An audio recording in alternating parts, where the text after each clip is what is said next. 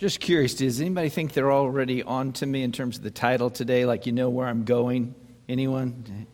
There's a little. There's actually a little. Yeah, ah, Brent, you know where I'm going? Okay, that's that's that's cool. So uh, first of all, the word plucky. You may not. Be, how many are familiar with the word plucky? Yeah. Oh, okay, okay. Because I was afraid that might be a little out there, a little weird. And then of course you can talk about pluck. Somebody's got pluck. And I don't know if you've ever thought about this or not, but pluck, it, pluck means courageous, but it doesn't just mean courageous. It's kind of like the word spry. Like, you know, spry means like you're fit, but it doesn't mean you're fit if you're 12. You know, ah, he's a spry 12 year old. You, you say that about an 85 year old. They're spry. Well, the same thing with pluck. Pluck really is, is courage, but it's outsized to the relative stature of the, the person. The smaller you are, the more capable you are of being plucky. Yeah? Oh, he's a he's a pluck. And if you look pluck up in the dictionary, I think a picture of a fictitious mouse would be there uh, from the Chronicles of Narnia. In fact, from the Voyage of the Dawn Treader, boys and girls, you remember the Voyage of the Dawn Treader. And who's your favorite character in the Dawn Treader? It's got to be Reepicheep, right? Am I right? Like if you looked up in a di- pluck in a dictionary, Reepicheep, the mouse would be right there, you know, because he's plucky. He's like this tiny little mouse, you know, talking mouse because it's Narnia. But I mean, he's a soldier. He's a he's he's a warrior. He's he's just like let let's let's at you know go at him. Uh, he's not afraid of anything. And uh, and of course if you, if you track with the story, his great desire is to go to Aslan's country. That's his quest. He's like Don Quixote the mouse. He's, he wants to get to Aslan's country, which is like a metaphor of heaven and, and where Christ is and so forth. Uh, and there's this great soliloquy uh, of uh, Reepicheep in the book, and I'm going to read it to you. But he says, um, he says, My own plans are made. While I can, I sail east in the dawn treader. When she fails me, I paddle east in my coracle. When she sinks, I shall swim east with my four paws. And when I can swim no longer, if I have not reached Aslan's country or shot over the edge of the world into some vast cataract, I shall sink with my nose to the sunrise. Huh? That's a plucky mouse right there. And that's Paul. I mean, that's Paul in a nutshell. We backed up a verse to get to 25. We, you know, there was no real way of not catching a verse in the middle of Paul's thought here. But I wanted to go back to 25 to remind you how we get into verse 26 today. And that's Paul, where Paul's talking about his ministry. And, he, and we talked about the fact that it said that, that his desire was to fulfill the word of God. Literally, it kind of reads like that. Well, what does that mean? Well, what it meant for Paul was he was going to keep his ministry of proclaiming Christ and he was going to keep it until the end. And that could be the end of the world, you know, if he reached the ends of the world, he kept pushing to the ends of the then known world, uh, or if it was the end of his life. Whichever came first, he was determined. He was like Reepicheep. He was going to die with his boots on, die with his nose pointed toward the sunrise. Yeah? Tracking with me pretty good so far? So, my question today is can we be that way? Is it okay that we challenge ourselves as believers together, not just as individuals out there alone, but, but together as the church? Can we be plucky for the gospel? Well, here's, here's the big idea today we shall proclaim Christ to the end. And I'm saying that with a little pluck, okay?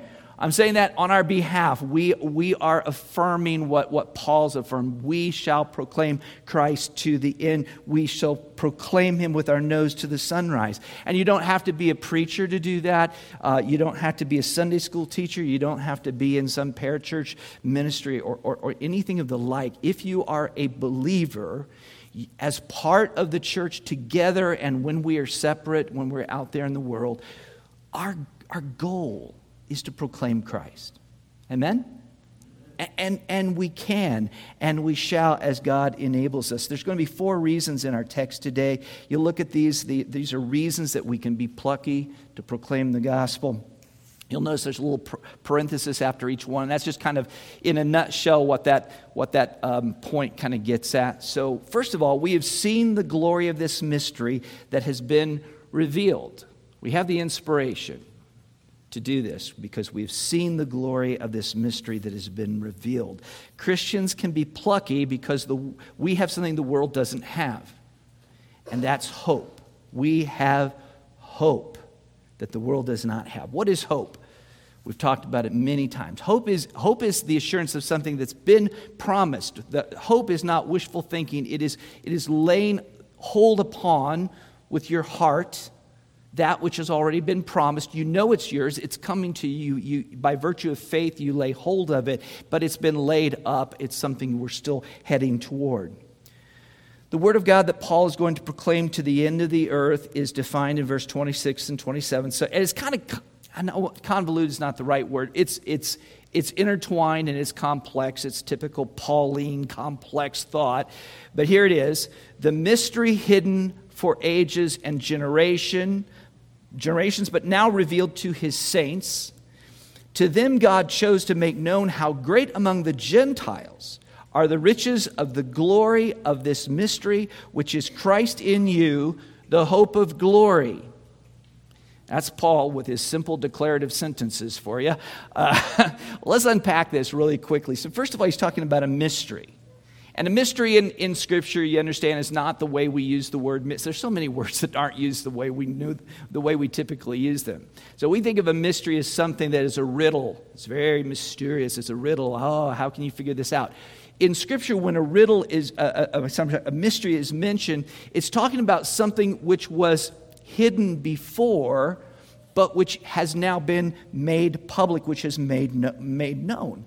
So Paul's looking back at the gospel about Christ as he was in the Old Testament in previous generations, the saints that, that went before under the Old Testament. And for, for them, these things had been relatively, this mystery of Christ had been relatively speaking hidden. How many have heard the expression that the new is in the old concealed and the old is in the new revealed? Speaking of the New Testament and Old Testament, yes, that's, that's a familiar expression. You've heard that. Um, yeah, uh, we can see foreshadowing when we're New Testament Christians looking back at the Old Testament. It's really quite easy. And we could go through a long laundry list of how this works itself out. But I mean, the whole trajectory of the Old Testament, once you kind of get a handle on, on the New Testament, you go back to the Old Testament, it just, it just reads like this unfolding of that mystery. But it wasn't so much for them at the time. They, did, they didn't necessarily see it that way. And we can understand why. How many have ever seen The Sixth Sense? The movie the Bruce Willis, The Sixth Sense? Three of you, four of you. Okay, most of you. All right, well, okay, so then I'm not divulging anything when I tell you that Bruce Willis was dead for the whole movie. He was dead. And we should have seen it. They shot him dead in the first scene. Well, we didn't know he was dead, right? We just thought that he had recovered neatly from that bullet to the chest. And, uh, then, and then the whole movie, we're like, oh, yeah, uh huh, uh huh. I see why his wife doesn't talk to him. That looks like, you know, that looks like an average day in my life right there. So, you know, nothing strange at all about that. You know, we didn't, we, we, were, we didn't question it until the, you get to the end and you're like, what? What? What? And I went back the next day to the theater and watched it again because I'm like, this, no way did they. That's I, that that filmmaker, whatever his name is, a Shmaya guy, whatever. He he can't be fair because there were no hints. And then you go back and you watch it, and you're like, oh yeah, oh yeah, yeah, yeah, yeah. Why is no one ever talking to this guy except dead people and the kid who can see dead people? Ding, ding, ding, ding. But we didn't see it. We didn't see it till afterward, and then we're like, all the clues are there. And so it is when Paul looks back at the Old Testament to the saints of the Old Testament time, it was mysterious for them. But he says, for the New Testament saint, for those who uh, come after the time of Christ and, and, and come through by way of the gospel, it, it all opens up. He says, How great among the Gentiles are the riches of the glory of this mystery, which is Christ in you, the hope of glory again, we're, we're breaking it down. It still, it still sounds kind of complex and a little bit circular, but it boils down to, to this the gospel was not only there, as it turned out, against what their expectation was. It was not only there for the Jew, but, but what no one saw coming was this glorious revelation of the mystery uh, of Christ unfolding toward the Gentiles and incorporating the Gentiles as well. Who knew? Who knew? I mean, there are plenty of hints once you assume it, once you, uh, once you look back and, and, and you understand that the Gentiles have been brought into the church, you go back and you just start seeing it throughout the Old Testament. You see Naaman and Rahab and Ruth, and you read the book of Jonah with the Ninevites and all of those things. And, and you know, the promise to Abraham himself that through him, through his seed, all the nations of the earth would be, be blessed. We, we get it once we're looking for it. It's funny when we were reading Psalm 130 earlier. I don't know if it, it jumped out at you, but it spoke about Israel, about, uh, about Israel's sins being forgiven. So we read it as New Testament believers, and we are included. We have been brought in. We have been made one people with, of God. But they didn't see that. They saw Israel and they went, Yep, Israel. See? Israel. Why do you think Paul, as a Pharisee, had so much problems with it? The false teachers that Paul is speaking against it seems when you put the pieces together that they were very, very concerned about a little Jewish enclave. Like everything about that, that, that false, when we, we know only so much, but when you piece it together, they're talking about Sabbaths and, and, and, and rituals and dietary laws and festival days. So it's very, very Jewish. And it's this little, it's this little, you know, here it is, it's just us. It's just us. It's just us, the initiated um, among the Jews or those who have become Jews through circumcision. You know, Paul, as a Pharisee, didn't really even understand it. But now Paul says, in effect, all the riches of God's glory that come through the gospel are made glorious because he has shed that, that gospel and that grace and that glory upon pagans. The gospel is so much greater and more glorious than the false teachers could have ever imagined. It says, God chose to make it known among the Gentiles all this glorious, mysterious grace. Isn't that amazing? I mean, we take it for granted because we're New Testament Christians. Most of us are pagans of a pagan background. Most of us are Gentiles. You've done your 23andMe, and, and you might have a smidge of, uh, uh, of something Jewish going on. But most of us, we're just, we're, just, we're just pagans. We're just Gentiles, right? So, so we've already accepted that this is true.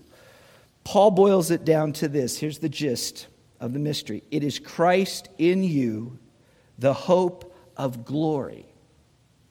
And that's speaking about, through the gospel, Christ dwelling in the believer, and not just in the believer, but in all believers, not just the Jewish believers, but also the Gentile believers, that Christ is dwelling in us individually and in the church. And that this expresses God's glory.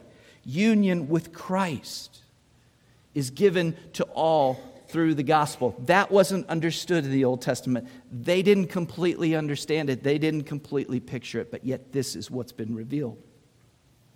Honestly, if you look at this, there's, there's more in these two verses than I could do justice to, and I probably haven't, but let's, let's just distill it down.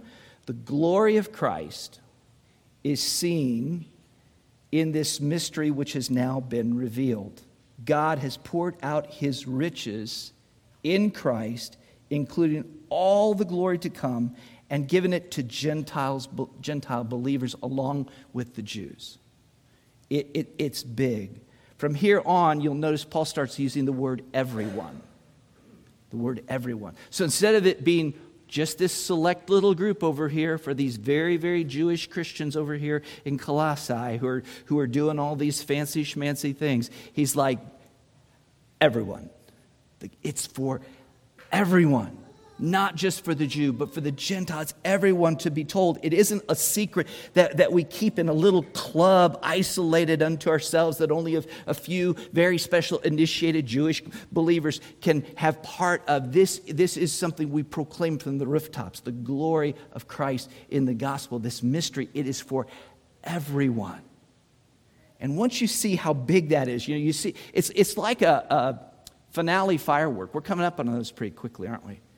I dread that when I start having to hear that every night when I'm trying to sleep. You know, people setting off fireworks. It lasts for what?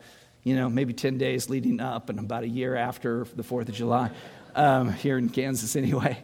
But you know that finale, the one that you're waiting for, where, where you, everything's been ooh and ah, and then boom, and then boom, and then boom, boom, boom, boom. Just, just, it just starts filling the entire sky. That's kind of what Paul is saying. That's the glory. That's this mystery that's been revealed. It started here. It was with Abraham. It was with his offspring. And now, the whole world, to everyone, to everyone. That should make a person plucky. Right? If, you get, if you capture a sense of the glory of the mystery that has been revealed in the gospel, you know, it, it, it just, it's, it's so expansive. It's so expansive, it ought to inspire us. Okay, the second reason that we should proclaim Christ to the end is that we have seen the manner by which he must be, be proclaimed. So it helps if we understand how, and Paul unpacks that here. Uh, he says in verse 28 Him we proclaim, warning everyone, notice the word everyone there, warning everyone and teaching everyone with all wisdom that we may present everyone mature in Christ. Yeah. All right, let's look at this. Let's unpack it. In English and in Greek, the very first word is the same in the translations and in the Greek underneath it, and that is the word him. Why would you put him up front? Why, why would you think you'd put him up front? Because it's for emphasis, isn't it? Paul saying, Him we proclaim. In contrast to the false teachers, what we're proclaiming is not some some little workaround system that you've developed with rituals and this and that and the other thing, and it all feels so so neat and cool and, and everything. But that's not it. That's not it. It's not a pattern. It's not a philosophy. It's it's not uh, your best efforts. It's not some morality of some kind. We preach Him. Him we proclaim. Him, Jesus Christ, crucified for sinners, buried, raised the third day. That's the message. Yeah? Okay? The second word in here is we.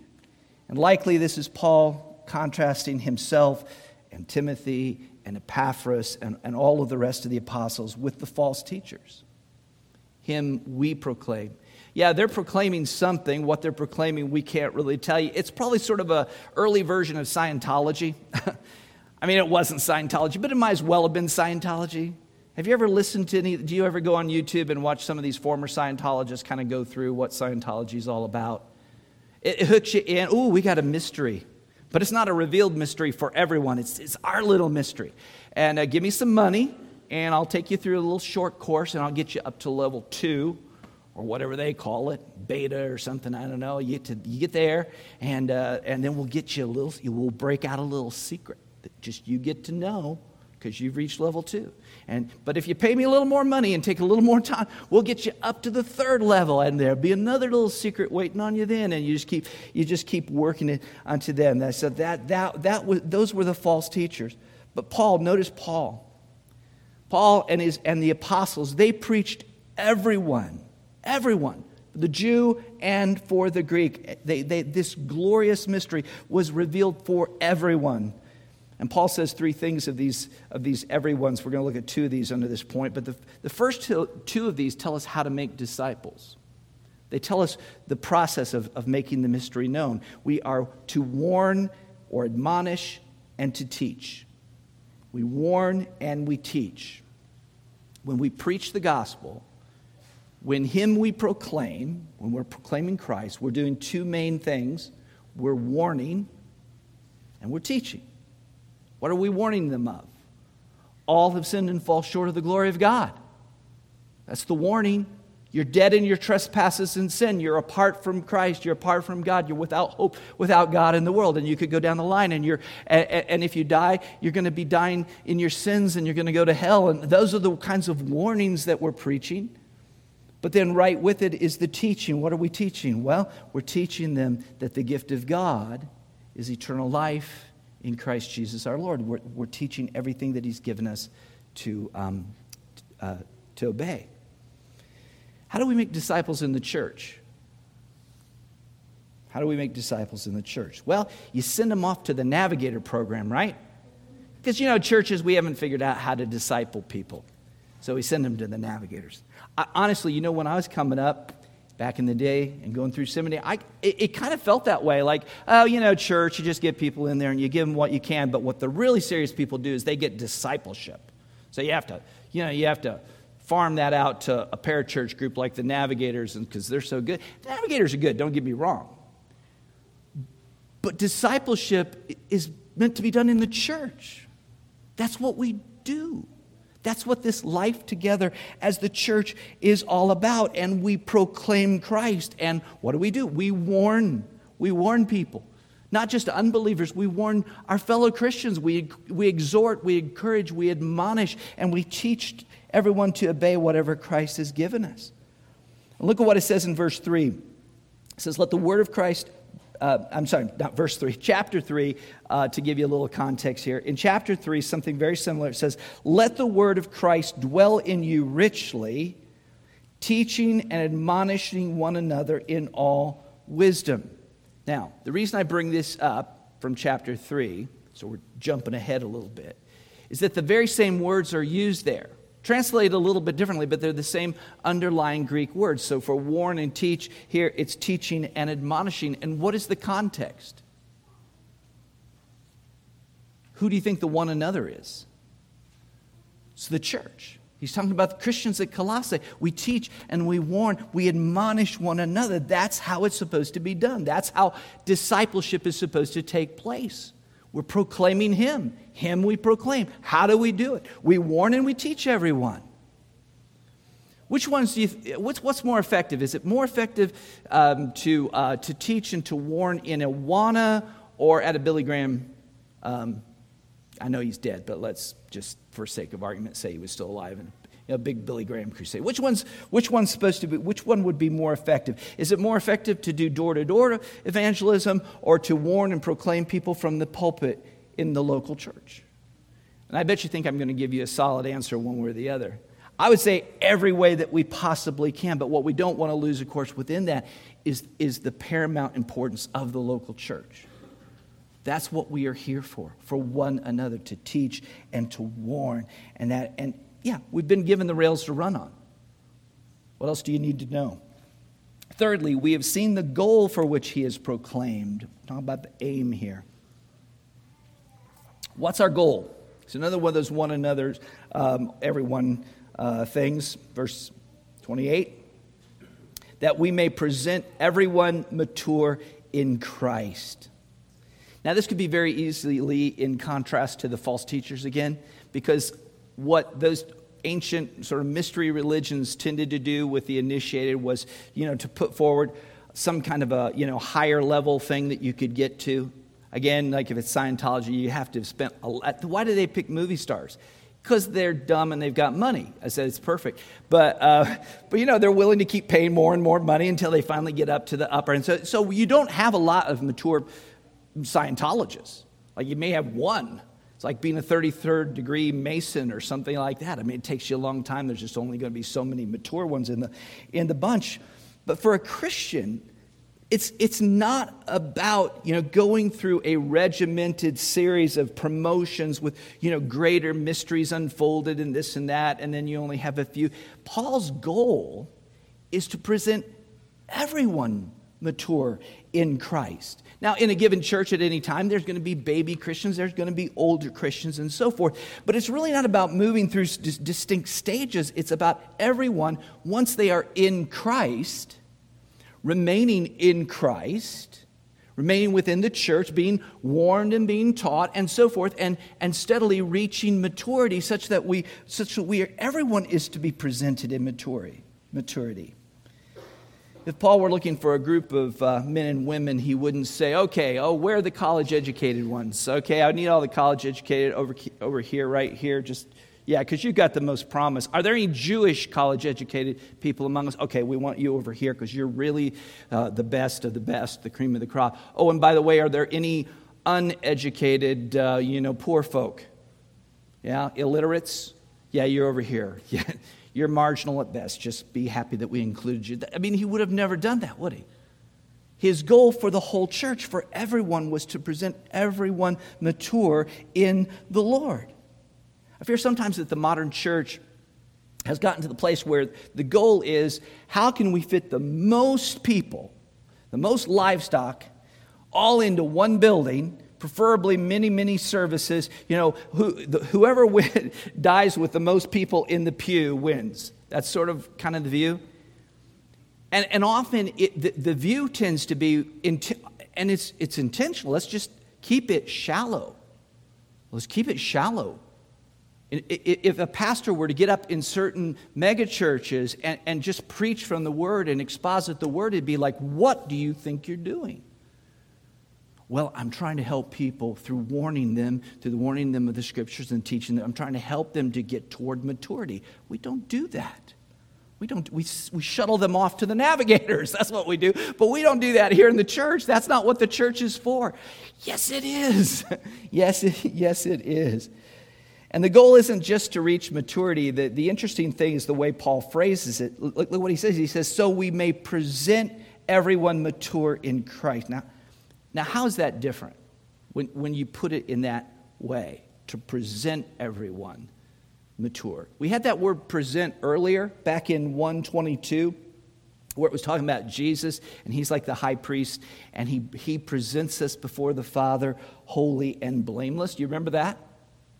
So when Paul talks about presenting every person mature in Christ, what does that phrase suggest? I mean, the goal is the same. The goal is to, to get people to reach toward maturity, but it's, it's maturity in light of the day. In light of it's, it's thinking of it, not just, hey, we want to fill this church with a lot of mature Christians because it'll be more fun. It's no, we're trying to get everyone toward maturity because they will all stand before the judgment seat of Christ. We want them to, to arrive there mature. I find that to be a little bit more motivating as a job description, don't you? The job is not over when we simply get people to walk through the door of the church. Amen? It's not, that's not done. It's not done just if we get them to sit through a couple services. That's, that's, it's not done when they make a profession of faith in Christ. It's not done when we set up the baptistry and we baptize them and they make a public profession uh, uh, of Christ through baptism. It's not over when they take communion. It's not over when they get a job, uh, you know, teaching children Sunday school or become a deacon or become an elder. It's, it's over when we stand before the Lord.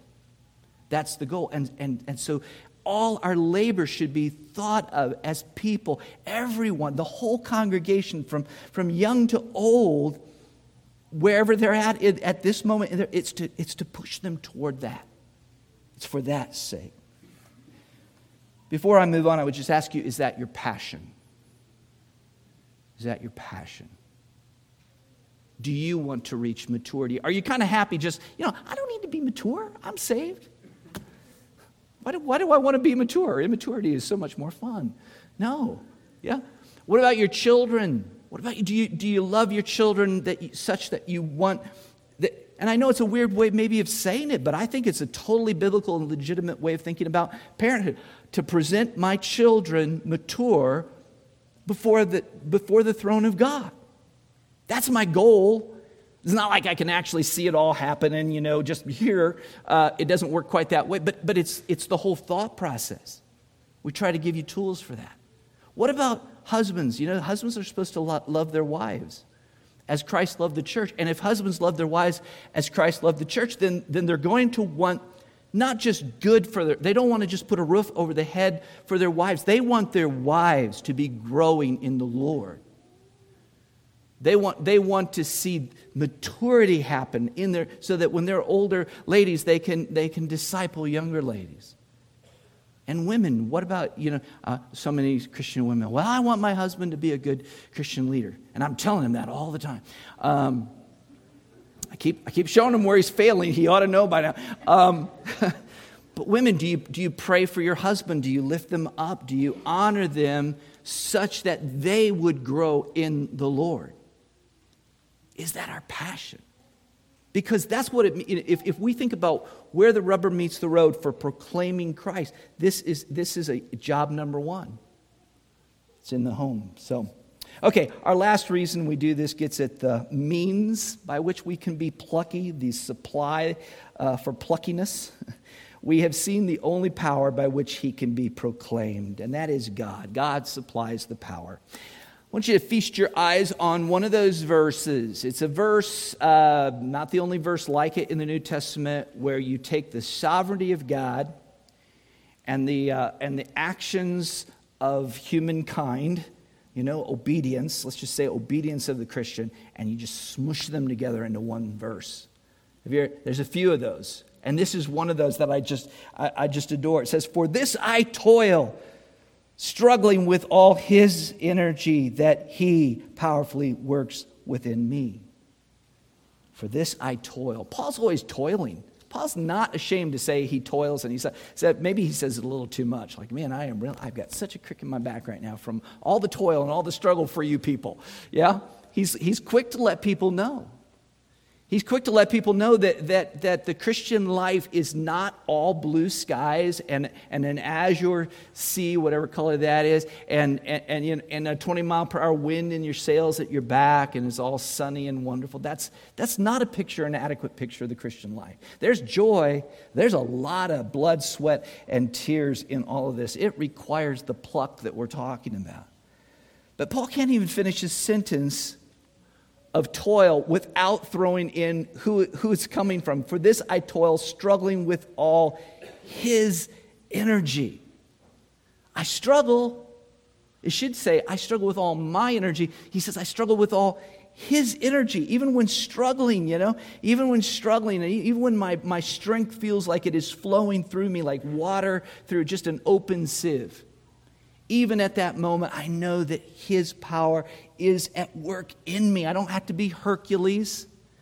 You know, when, you, when I was talking about at the beginning that we, we want to be plucky Christians, you're probably thinking, yeah, I can pull myself. That's a good one. Let's pull ourselves. Let's get plucky, right? That could be a t shirt for Grace Community on the back. Let's get plucky. Um, so you're, and you're thinking, you're on it? Okay. and you're, and you're thinking, oh, this is going to be one of those sermons that's going to rouse me to really get out there and try harder and oh, pull myself up and do it. And, it, it, you know, there's, there, there's something to that. But at the same time, we're, we're not Don Quixote and the, uh, dreaming the impossible dream, you know. This toil and the struggle is real, but, it, but the strength of it comes from the Father. He doubles down, he, he finishes with all his energy that he powerfully works within me. So Paul's in there, isn't he? It's like you start to lose track of Paul. Where'd Paul go? He was a minute ago he was struggling. Now it's all God. And then it just finishes with the, with the word me. And that's so appropriate when we think about the work of the gospel proclaiming Christ. All the works that we were that we're going to do were prepared in advance for us to do. Remember? Yeah. God is at work in us both to will and to do according to his good pleasure. Apart from me, Jesus says, you can do nothing. It is only as we abide in Christ that, that, that the fruit is going to come from us. So, of course, you know, when we talk about being plucky and proclaiming the gospel, it has to be His supply. It has to come from Him. That's where we have to look. Is that where you're looking? I'll tell you what, if you're not looking there, you're looking inside yourself. Oh, that's a rat's hole, isn't it? That's, You look, you look for your, you look inside yourself and you're like, oh my goodness, this is not good. It's like looking at the waves when you're trying to walk on water. Not advised. You're supposed to keep your eyes on Jesus. That's, that's how that works. In Acts chapter 4, Peter and John, uh, we get a little biblical allegory here, or not allegory, but example. Um, Acts 4, Peter and John are coming to the temple. You remember that story where there's the lame guy who's begging from them at the at the gate called Beautiful. And they're like, Silver and gold we have none, but such as we have we give to you in the name of Jesus Christ of Nazareth. Rise up and walk. And he went walking and leaping and praising God and all that good stuff. And the council sees it and they're furious. They're like, oh, look at this crowd and look, hear that, listen to them preaching. Look at that Yahoo down there just jumping up and down, like, what's wrong with this? Let's bring these guys in. And they get them in there and they're like, by what name? Did you make did, did, did you do this? By what authority, by what name did you do this? And Peter's like, You want to know? You, are you sure you want to know? I don't think you're going to like what I'm going to say, but I'm going to say it to you anyway. The stone the builders rejected right, has become the cornerstone. You builders, you rejected the cornerstone, but I want you to know it's in His name the name of Jesus Christ, that this man has been made well. And then Peter didn't stop. He went one step further and he said, And there's no other name under heaven given among men by which we must be saved. So there's your answer. He was plucky.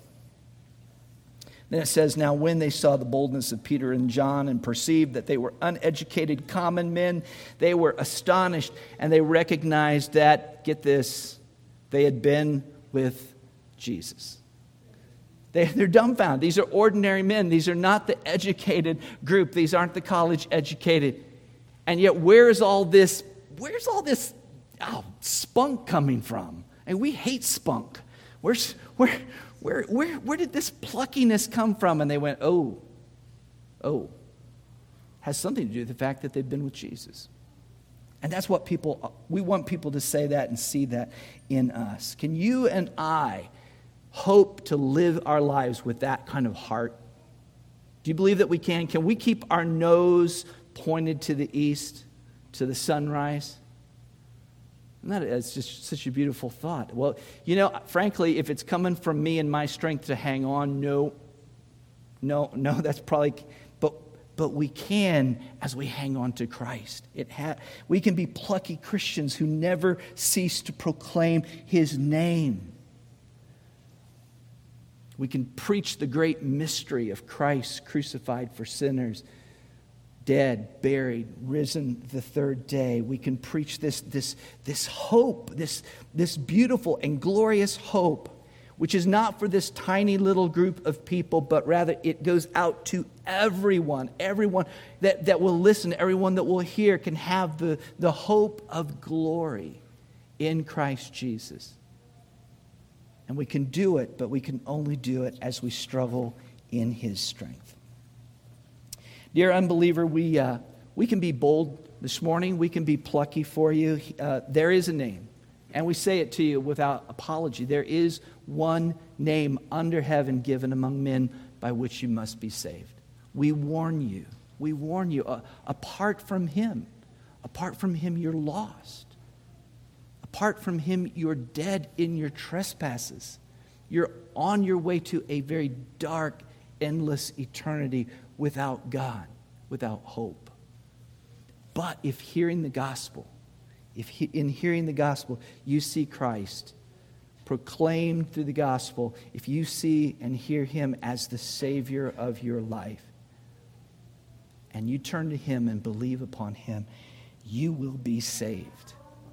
You will be saved. And when that happens, grab a Bible and get a hold of a good biblical church. Make sure you get involved with the people of God so that together with them you can then grow up toward maturity. Let's pray. Father, uh, inspire us today that we can be plucky Christians. We want to be that. And uh, if we look to ourselves, we look in vain. But, but we pray, Lord, that we can become like Reepicheep or like Paul to just proclaim Christ to the end, to determine, Lord, that we will do this and we will not let go. We will not back down or turn away. We have, we have laid our hand to the plow and we are not looking back. And we're, we're claiming that by your strength because we know we are weak, Lord. But we know that when we are weak, that you are strong. Help us to just boldly unpack and proclaim the mystery of the gospel, of the glory of Christ so that those who are lost might hear and turn and be saved. And we pray that you would do that even today, that you do that in the heart of someone who's not yet with you. Pray today that their eyes would be open and that they would see that glory and that everyone that's being preached to today would include them. And Lord, that they would see themselves there among the redeemed and that they would turn and, and just trust in you today. We ask this in your name. Amen.